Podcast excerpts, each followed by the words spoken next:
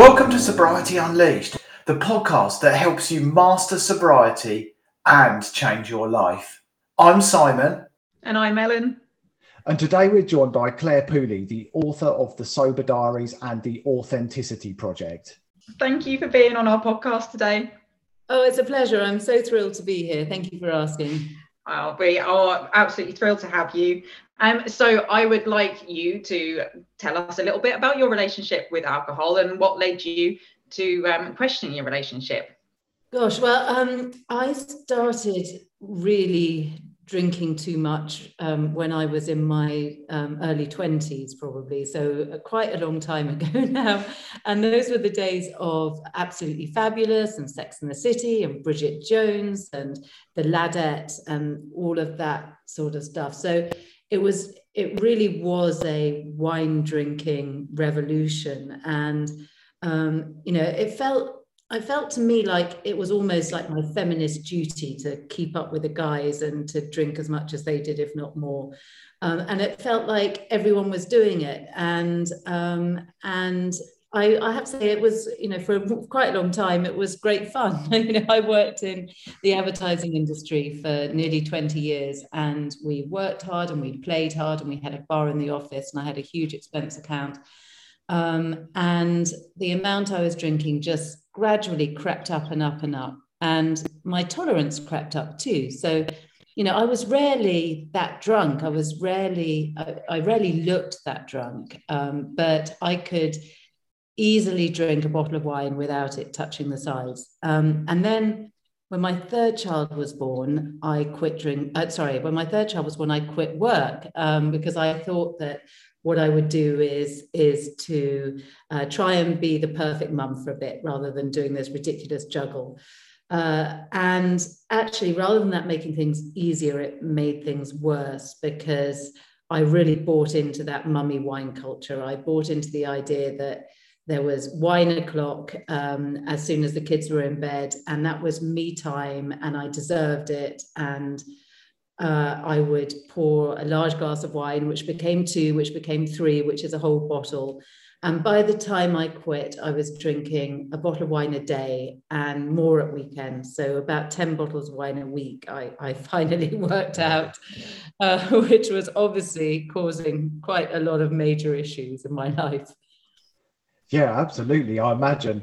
And it does, it just creeps up on you.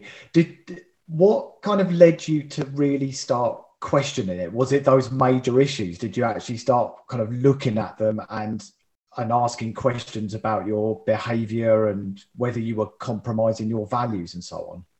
Yeah, well, you know, I I, I did what I think we've all done um, endlessly, which is to late at night, often when I'd had a few drinks, I would Google, am I an alcoholic? Yeah, I've done that.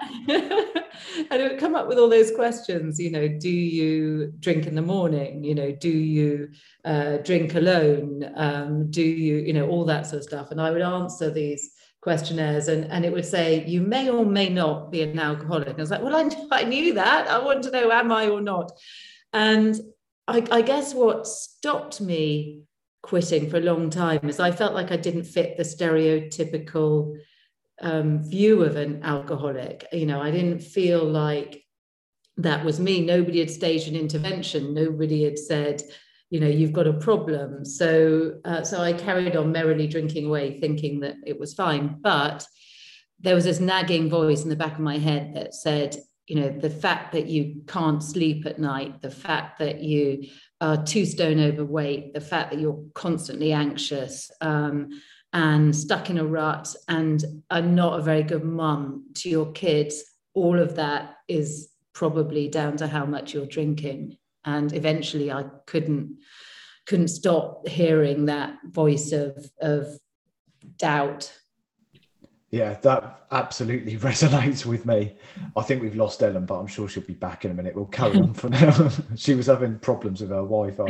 Um, And I truly believe that we move out of a place of ignorant bliss, then that seed of doubt is planted. And then once that's in our mind, we can never get back to ignorant bliss again. There's only one way. We either, well, we either stay stuck or we take positive steps to move forward. Mm. And it's a scary place to be. One of the things that really helped me on my own journey was your book, The Sober Diaries. And I'm, I'll never forget reading it, your story about the assault course. It helped me so much. And if I'm honest, I often use that in my own coaching work because I think it's something that people can really relate to. Would you mind just sharing that concept of the assault course? Because I think it'll help a lot of listeners. Yeah, of course. I mean, what's so amazing is, is I wrote that post um, about eight, eight months into my own, my own sobriety, and which was about six years ago now. And that the, the obstacle course post still gets um, shared all over the world. So, um, so I, I think I accidentally hit a nerve, and, and I just, I wrote it very much on the spur of the moment because, as I said, I, I, I was sober. Um, uh, I was, I'd been sober for about eight months by, by this point. And, and I was just starting to feel like there was light at the end of the tunnel, and I could see how, Um, I could do this for the rest of my life. And suddenly it started feeling so much easier. And, and you know, I felt free and, and just sort of like a different person. It was amazing. And, but there were a number of people who'd followed my blog from, you know, from the beginning, and who'd become sort of virtual friends. And they kept um, quitting for two or three weeks, and then they would start drinking again. And then they quit again, and they do a couple of months, and then they start drinking again, and and they were yo-yoing backwards and forwards, which I've done, we've all done, you know, all of us generally who managed to quit eventually have fallen off the wagon a number of times first. So there was no shame in that whatsoever. But what was so frustrating is realizing that they were doing the hardest bit of going sober over and over and over again, and the only It only starts to get easy when you get to about one hundred days, and you just have to keep plowing on until that point. Otherwise, you're just making your life miserable. And that was really what inspired this post, the obstacle course, because the way I saw it is, you know, I had been living in this uh, field, um, which initially was, was very happy and beautiful and easy. And gradually, gradually, gradually over time, it had got worse and worse and worse. The weather had got worse. The flowers died. The little bunnies that used to live there disappeared. And it got to a place where it was really not a happy place to be. And, and I felt like somebody said to me that there is this other field some distance away. Um, and, and, The back over there, life is as beautiful as it used to be in your field. Um, and, you know, I promise you it's there. You just have to find your way. So, so what you do is you sort of think, yeah, okay, I'm going to do it. I'm going to do it. And you throw yourself at this journey. The problem is the journey is not easy. It's filled with obstacles. It's filled with, with ditches and walls and, and spikes and all sorts of, of things that you have to get through. And you throw yourself at the first obstacle with all sorts of gusto. And by the time you get to, you know, a few days in and a few obstacles passed, you're exhausted, and you think, okay, look, you know, I don't, I'm not even sure whether this other field exists, and I don't know whether I can do this, and I'm tired and I'm fed up. And you go back to your field and you think, it can't be that bad. And I'm much happier here than trying to do that bloody obstacle course. But then, you know, again, a few weeks later, things have got even worse, and you throw yourself at the obstacle course again. And you keep doing this over and over again until you really believe that that other field exists. And somebody says to you, look, it takes one hundred days, just keep going and you will get there. And those obstacles will carry on for one hundred days, but they'll get smaller and smaller and easier and easier. And there is no point in turning around and going back to the beginning. You have to keep going in one direction. Um, and eventually you get to this field, and it is just like everybody said, it's filled with bunnies, it's filled with flowers, it's filled with rainbows. And you can't believe that you spent decades in that awful place with all those thunderstorms and, you know, what have you, um, and you never have to do that obstacle course again. So, yeah, so that is the story of, of the obstacle course. Oh, it's brilliant. It, that, that's such a special moment for me, because I remember when I was quitting drinking, reading it, and to hear you actually saying it and explaining it, it really touches me. thank you so much. And it was the bunny rabbits that kept me going. it's, it's amazing how many people send me little emojis of bunnies, you know, and they go, I'm here. Yeah, I've made it. The rabbits are real. And they are. And the bunnies really are real. You know, you yeah. just have to believe in the bunnies believe to get through that obstacle course. That could be a T-shirt, believe in the bunnies. I love that. Uh, I'm quite an analytical person, and it, it worked for me on the basis of, hang on, if I keep doing these obstacles over and over, it's actually so much more work than just digging my heels in and continuing to move forward and doing them all once. Mm. It really, really helped me.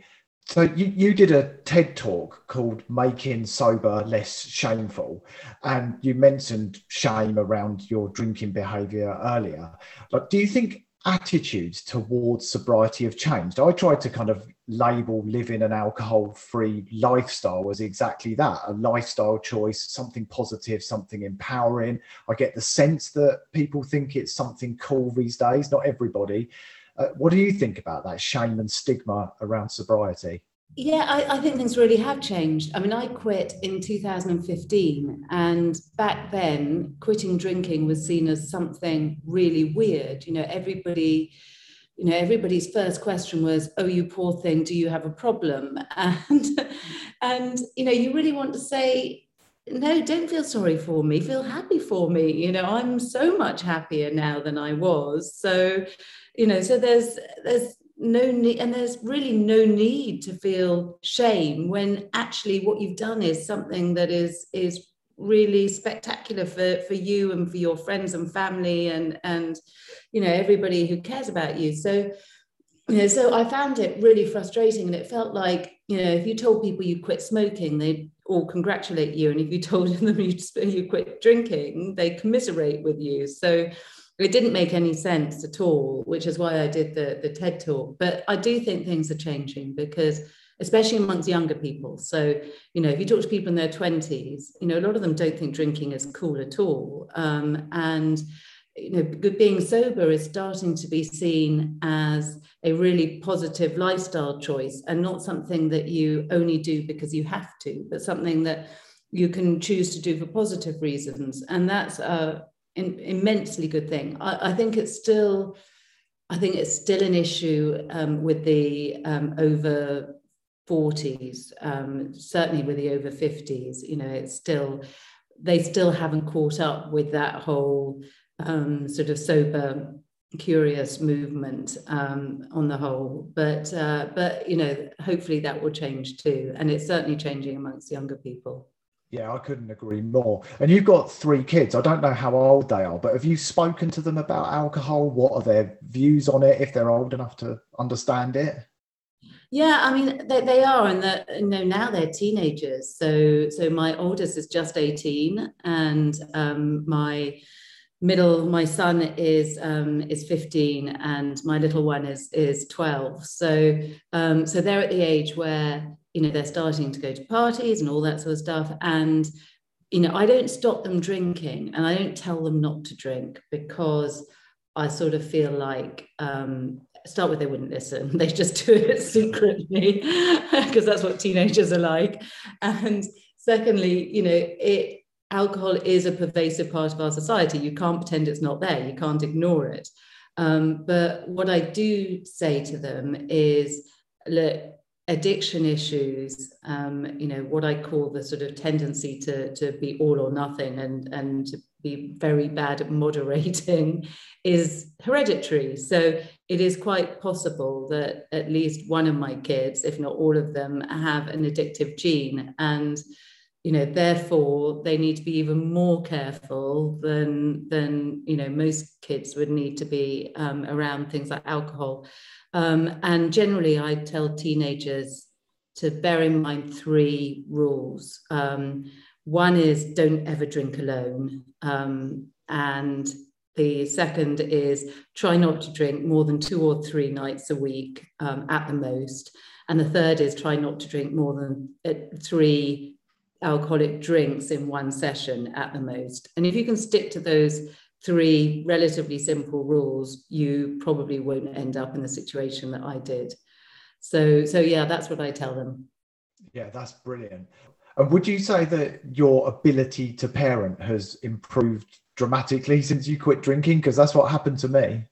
Yeah, definitely. I mean, to start with, I don't know if you found this, but I, I found that when I was drinking, I was rarely on the same level as my kids, and I spent a lot of time trying to escape them. So doing things like, you know, doing um, uh, bedtime stories as quickly as I could, so I could go and pour myself a glass of wine, oh, that, nice. that sort of thing. And organising parties that had the kids off doing in one room, doing one set of activities while the adults were all drinking somewhere else. You know, I was always trying to separate myself somehow. And, and I was always, I, I was, I found it very hard to be in the moment, because I was constantly waiting for that point where I could, you know, have my me time. Um, so, you know, I would wish away Monday, Tuesday, Wednesday, trying to get to Friday, which is a great shame, because kids grow up so fast, and I spent so much of their childhood wishing days away. And, and when I quit drinking, I was just, I was much more even tempered. I was much more in the moment. I was much more patient. And crucially, I think I'm just a much better role model, um, because, you know, I grew up with parents who drank every day, and they didn't, they weren't drunk, but they, they had, you know, they had some sort of alcohol every day. And I thought that was normal. I thought that's what adults did. Um, and, you know, my husband still drinks, but he only drinks at weekends, and I don't drink at all. And I hope that my kids have role models who taught, teach them to drink cautiously and not copiously, like I did. Yeah, so much of that's similar. Like, my wife still drinks very occasionally, usually at the weekend. I feel like my son, who's just turned seventeen, sounds so similar to your kids. You know, he's going to find his way.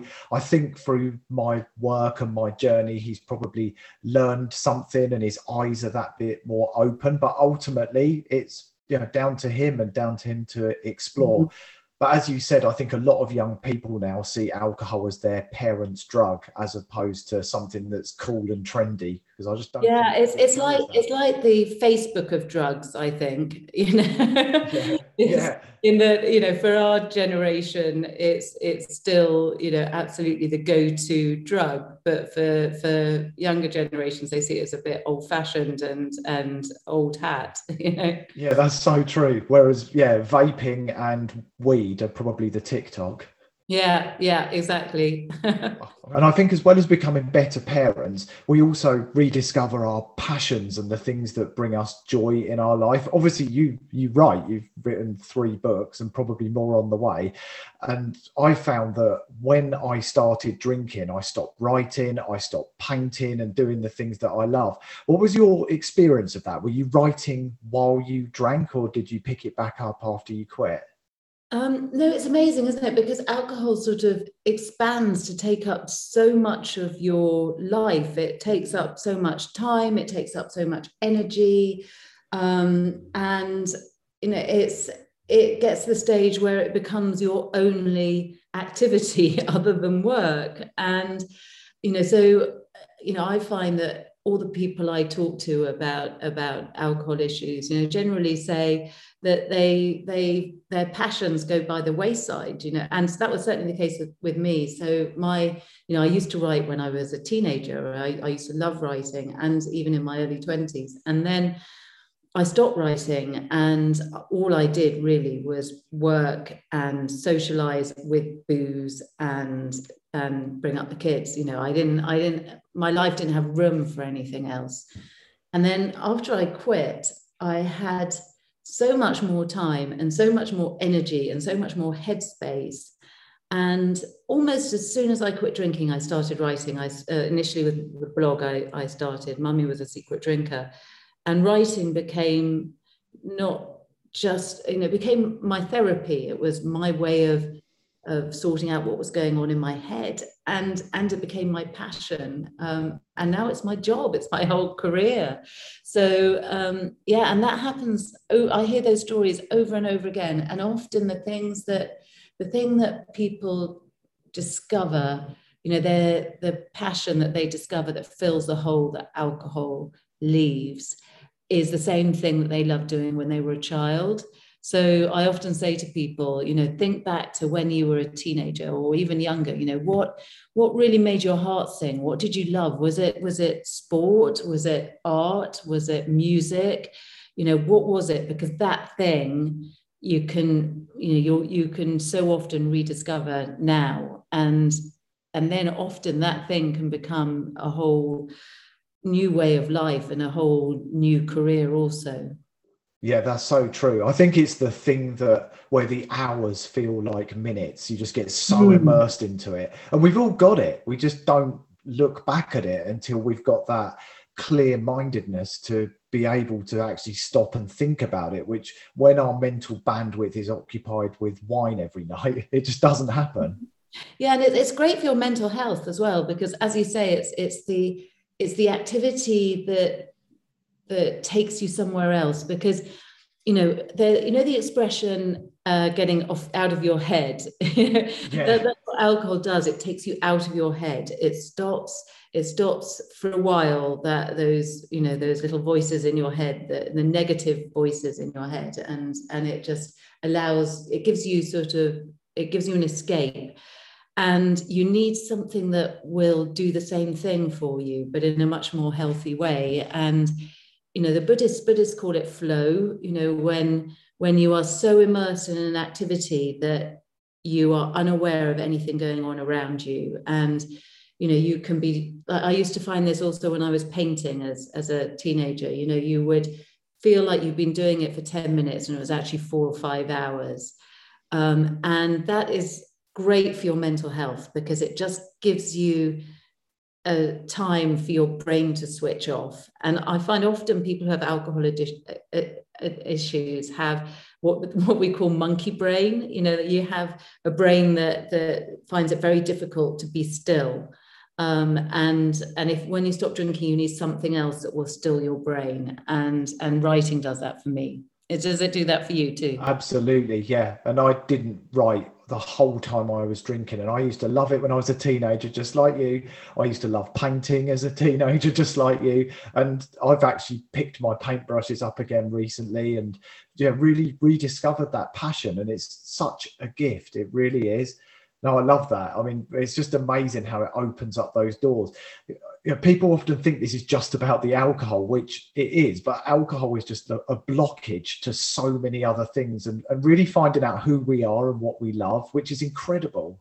Yeah, and and it makes us very lazy. You know, I I find, I mean, the thing I found, the single thing I found the hardest about quitting was socializing, um, because I, I never really, and apart from when I was really young, I never really socialized without alcohol, you know, and and actually I realized that where I thought I was an extrovert, I think actually I'm an introvert who masked it with alcohol, because alcohol made me extrovert. So I found socializing quite hard initially. And then I realized why, and it's because when you when you drink, you become very lazy about the ways that you socialize. The only way you socialize is drinks, parties, clubs, maybe restaurants with lots of booze. Um, but that's about it. You don't think about what else might I do with my friends. And, you know, kids don't do that. Kids socialize in all sorts of different ways. And so do I now. So, you know, I've about four or five times a week, I meet a friend, a different friend, for a long walk with the dogs. And, you know, we have great long rambling conversations. And I go to the theatre a lot more. I go to the movies a lot more. I go to art galleries. Um, you know, I there are socializing doesn't have to just involve standing in a bar with a glass of something. You know, it still can, but, you know, it's it, there are much more interesting ways to, to see your friends. And I think that's what going sober helps you do. It, it broadens your horizons, and it, it broadens your, you know, your life experiences. Yeah, I love that. I'd never thought of it exactly like that. Whilst I've dealt with my sort of social life and it's absolutely transformed since I quit, I hadn't thought of it in that same context around the quality of the socialising. I think that's absolutely brilliant. That's another gem to go in there with the obstacle course. Well, you know, my, my, um, my in-laws are Scottish and they talk about how um, every party has to have a happening, and a happening is... is some event like fireworks or um, or karaoke or charades or something. And I think in the old days, um, you know, parties used to have a happening. You know, they, they used to be about more than just drinking. And I, I, I think it's a shame that we've society has become so lazy about about the way that that we we hang out with people. Yeah, everything doesn't need to revolve around alcohol. Mm. That's the long and short of it. So I'm interested to know about your writing career, which is obviously incredible. I mean, what what a thing to happen on the back of you quitting drinking. Your first book, The Sober Diaries, as I said, it's absolutely awesome, and it really, really helped me on my own journey. But then you moved from, I suppose, what could be considered a memoir slash slightly self-help book. Is that probably the best way to describe yeah, it? Yeah, the, the publishers call it a memoir, but uh, but yeah, I think I think it it's it also helps people. Yeah, I mean, it's not a, a book like Alcohol Explained or This Naked Mind where it kind of gives a roadmap to quitting, but I think it's so relatable that it inspires people and gives tips throughout the text. But you moved from that to becoming a fiction writer, and I, I find that interesting. Like, what, how, what made you take that change of direction from non-fiction to fiction, and pat- particularly sort of what is that? What really lights you up, I guess, is what I'm trying to get at. Um, yeah, I mean, if you'd asked me when I was a teenager what I wanted to do when I grew up, you know, I would have said I want to be a novelist. I mean, that was that was my big dream when I was little, um, and. But I, I wasn't, you know, I was never sure I'd actually be able to do it. And um, writing the Sober Diaries just reignited, as, as we discussed, this sort of passion for writing. And I wanted to carry on writing. And apart from anything else, by then it had become my therapy. And I find that if I don't write every day, I feel slightly edgy and I feel like something is missing. So, you know, it's it's something I really love to do, and I would do even if I wasn't being paid to do it. Um, and, uh, but, you know, by this stage, by the time I'd published The Sober Diaries, my kids were a lot older. So, you know, they were teenagers by then, or at least two of them were teenagers. And, you know, I didn't want to, if I'm writing about my life, I'm also writing about their lives. And, you know, I got to the point where I thought they're, they don't want their mum confessing all this stuff, you know, to to the world and his wife um, in public. And, um, you know, it's not really fair on them. And I, I think I need to, you know, I need to let them have their own privacy. So I stopped writing about myself, and um, and I thought, well, I'll I'll start writing fiction. And, you know, it isn't that different, because I still write as therapy. I still write as a way of exploring what I'm interested in. One of the main characters in The Authenticity Project, Hazard, is an is an addict. He's a cocaine and alcohol addict, and we see in the book his transition, you know, from from addict to to vaguely reasonable person. um, and uh, so I got to explore the whole journey I've been through through somebody else's eyes, which is a really interesting way of doing it, actually, and it's it's much less exposing, and uh, you know, but it's still it's still therapeutic, and you know, I still found it really helpful. So um, so yeah, so it's not that different, and and I think the fact that, you know, most of my characters are in some way, shape or form based on on real experience makes them feel authentic, to catch a catch a phrase. Yeah, so it really is authentic. Authenticity through and through. Oh wow, that, that's really inspired me, actually. Maybe uh, maybe I'll be uh, turning. You my should. You should. It's great. It's great fun. Um, you know, fiction is the, the wonderful thing about writing fiction is that often when you start writing a novel, you don't know exactly where it's going to go. You have an idea of, you know, you have an idea of what the middle might be and what the end might be. But as you start writing your character and you get to know your characters, they surprise you and they start doing things you weren't expecting them to do. So it's a really magical process, actually. You know, memoir obviously is, you know what the beginning, middle and end is, you lived it. yeah, yeah, we already know the outcome. Oh, that's brilliant. And the new book's The People on Platform Five, that's out in May next mm-hmm. year, right? Yeah, that's right, yeah. Excellent. I'll be needing to get myself a copy of that. So, obviously, you've got the release of the new book coming up next year. What what are the future plans? Do you do you plan to con- write more books? Have you got other things in the pipeline? Oh, you know what? I've I've sort of learned not to look too far ahead. I think, you know, I, one of the things I think is really interesting about quitting alcohol is you rediscover your gut instincts. Did you find that? Yeah, absolutely. Um, and trust it. Yeah, because when, when you're drinking, you mask your gut instinct, I think, and you do things that you really sort of at heart know you shouldn't do, and you ignore opportunities that you really know you shouldn't have ignored. Um, and when you quit drinking, you find that that gut instinct sort of comes back, the ability to trust yourself comes back. So what I found since I quit is I haven't planned ahead that much. I didn't plan when I started writing Mummy Was a Secret Drinker to be a novelist. It's just one thing sort of led to another, led to another, led to another. And, you know, for once I found, felt that, you know, I was open to opportunities. And when opportunities happened, I knew in my heart whether they were right or wrong for that point in my life, and I just went where the opportunities led me. And touch wood, so far that has taken me to extraordinary places, and that's what I'm going to carry on doing. So I have no plans for next year. I'm going to see what happens. That's brilliant. I need to take a leaf out of your book. Literally. Oh, thank you so much for coming on, Claire. It's been amazing. I mean, you're a, you're a bit of a hero of mine. As I say, your book really inspired me and helped me on my journey. So it's lovely to talk to you. Thanks again for coming on. Oh, well, you're a hero of mine, Simon, because I've just watched you do amazing things with in great with great awe and admiration. So thank you for having me. I've really enjoyed it.